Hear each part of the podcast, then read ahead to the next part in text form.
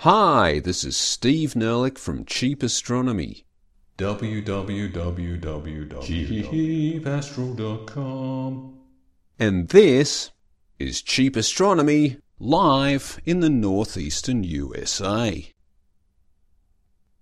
Firstly, it should be noted that I took off to the northeast of the USA not long after Cheap Astronomy's fifth birthday. That's five years of having never missed a week, and hey, here we are doing episode 189. For the record, Cheap Astronomy did actually operate in real time up until episode 100 at the end of 2010. Only after that did the episode progression start going a bit weird. Anyway, it's been five years and we've never missed a week. Not too shabby. So, I went to Washington, D.C. It's quite possible I saw the President too. There were some motorcycles and a black limo. But I wasn't there to see presidents. For example, I actually visited Arlington Cemetery, and because everyone else wandered off to see JFK's grave, I was quite alone before the monuments to the Challenger and Columbia astronauts which are not really graves since there were no bodies to bury. Don't get me wrong though, I am sorry some nutter shot your president. Indeed, presidents. My Arlington excursion kind of made sense, since my next stop was, of course, the National Aerospace Museum. And if you are ever contemplating doing the same trip, be aware there are actually two aerospace museums. You have to go to the one in the National Mall to see the Apollo 11 command module and a whole bunch of other stuff. But if you can, you really should also go to the other site near Dulles Airport, which is essentially an airport hangar full of historic planes and space vehicles and it's this site that has the Discovery Orbiter.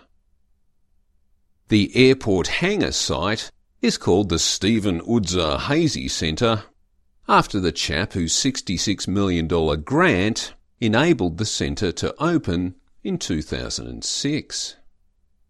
The Americans, it must be said, aren't total slackers when it comes to museums.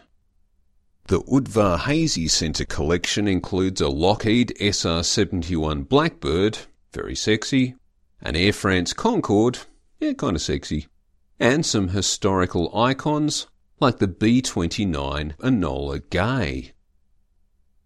And Discovery? It certainly looks like it's seen some action, and it looks downright functional. Its whole geometry clearly precision designed to manage unpowered glided descent while also carrying massive launch engines and those orbital maneuvering modules as well. It really is a space plane, and one that flew a lot over a respectable 27 year mission life. It flew the most missions of any shuttle orbiter, and it launched the Hubble Space Telescope. It was the third orbiter commissioned after Columbia and Challenger, and is hence now the oldest intact orbiter. It's not going to change your life to see Discovery, but I struggle to think how anyone could regret the trip if they made it, and afterwards you are kind of driven to go and research some more background material. For example, What are these doors? You don't miss much, do you? Yeah, there were these little doors. Two of them, which are the only other significant breaks in the orbiter's tiled heat shield, apart from the landing wheel bays. These are, of course, the umbilical doors, the connection points where backyard swimming pool per minute volumes of fuel flowed from the disposable main tank to fire the shuttle orbiter's launch engines. Once aloft, the tank was jettisoned and the doors were closed. So anyway, if you go to DC, you really should go to the Udvar-Hazy Centre, but if you go to DC, You would be nuts not to go to the main National Aerospace Museum in the National Mall. When you walk into the main museum, the Apollo 11 command module is right there near the entrance. You can take a selfie, tick your bucket list, and then go on to enjoy the rest of the museum. Again, it should be said that Americans are not slackers when it comes to museums. For example, you can't display the real Hubble Space Telescope since it's still in space. So you'd think a scale model would be an informative way to highlight some of the key instruments and functions. But no, at the Smithsonian, there's a full scale model, which is freaking huge. And I kind of like that. Here's one of the great icons of humanity's scientific endeavours to date, and, by the way, it's American, and by the way, it's freaking huge. So that was DC in a nutshell. Of course, if you do ever come here, and you've happened to have started a podcast about five years earlier, I recommend you announce your imminent arrival to your small but highly discerning audience. My generous host John introduced me to one of DC's finest bars, the Old Ebbitt Grill, where we had seafood and beers while discussing the universe at large. If this tired old podcast deserved a five year birthday party, I reckon that was it. Thanks, John. And then came the New York City leg of the trip. Astronomically speaking, New York's big ticket items are the Hayden Planetarium, which is part of the awesome American Museum of Natural History, and the Intrepid Air and Space Museum on the Hudson River. Intrepid is a decommissioned aircraft carrier standing off a pier in midtown Manhattan.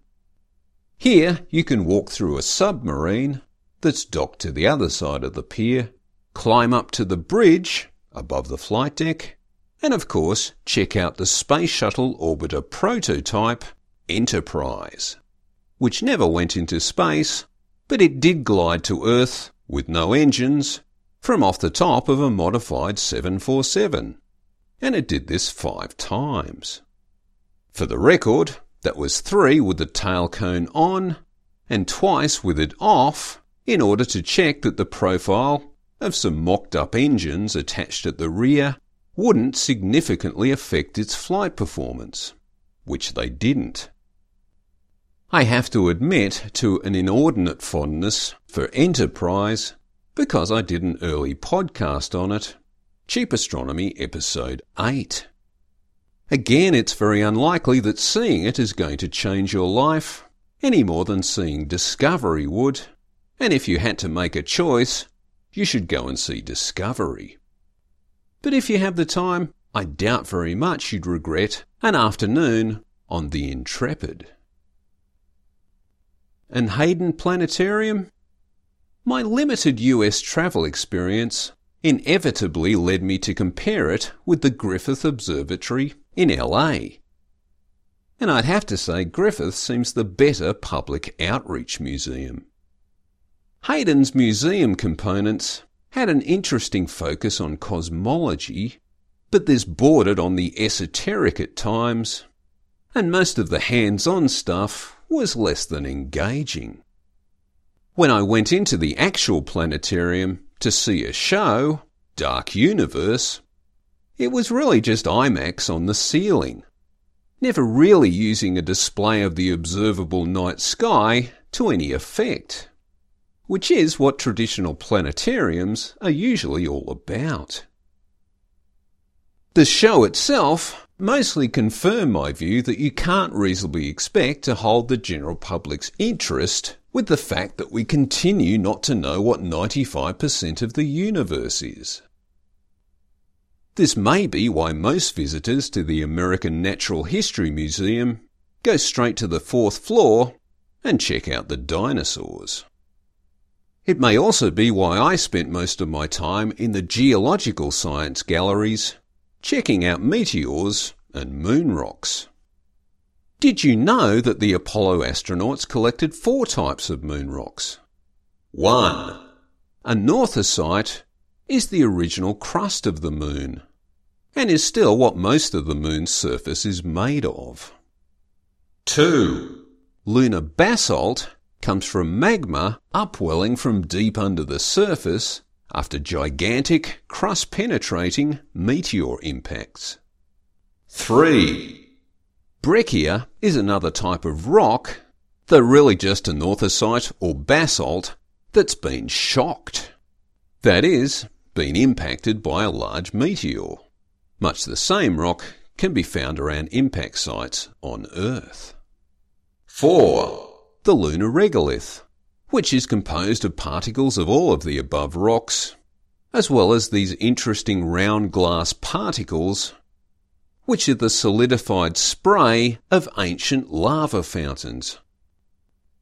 And okay, I admit I checked out the dinosaurs, which are awesome. Thanks for listening. This is Steve Nerlich from Cheap Astronomy, www.cheapastro.com. Cheap Astronomy offers an educational website with a bucket list of science museums. No ads, no profit, just good science. Bye. A quick postscript. On my last night in New York City, I went back to the Hayden Planetarium and attended an evening science talk well after the museum had closed.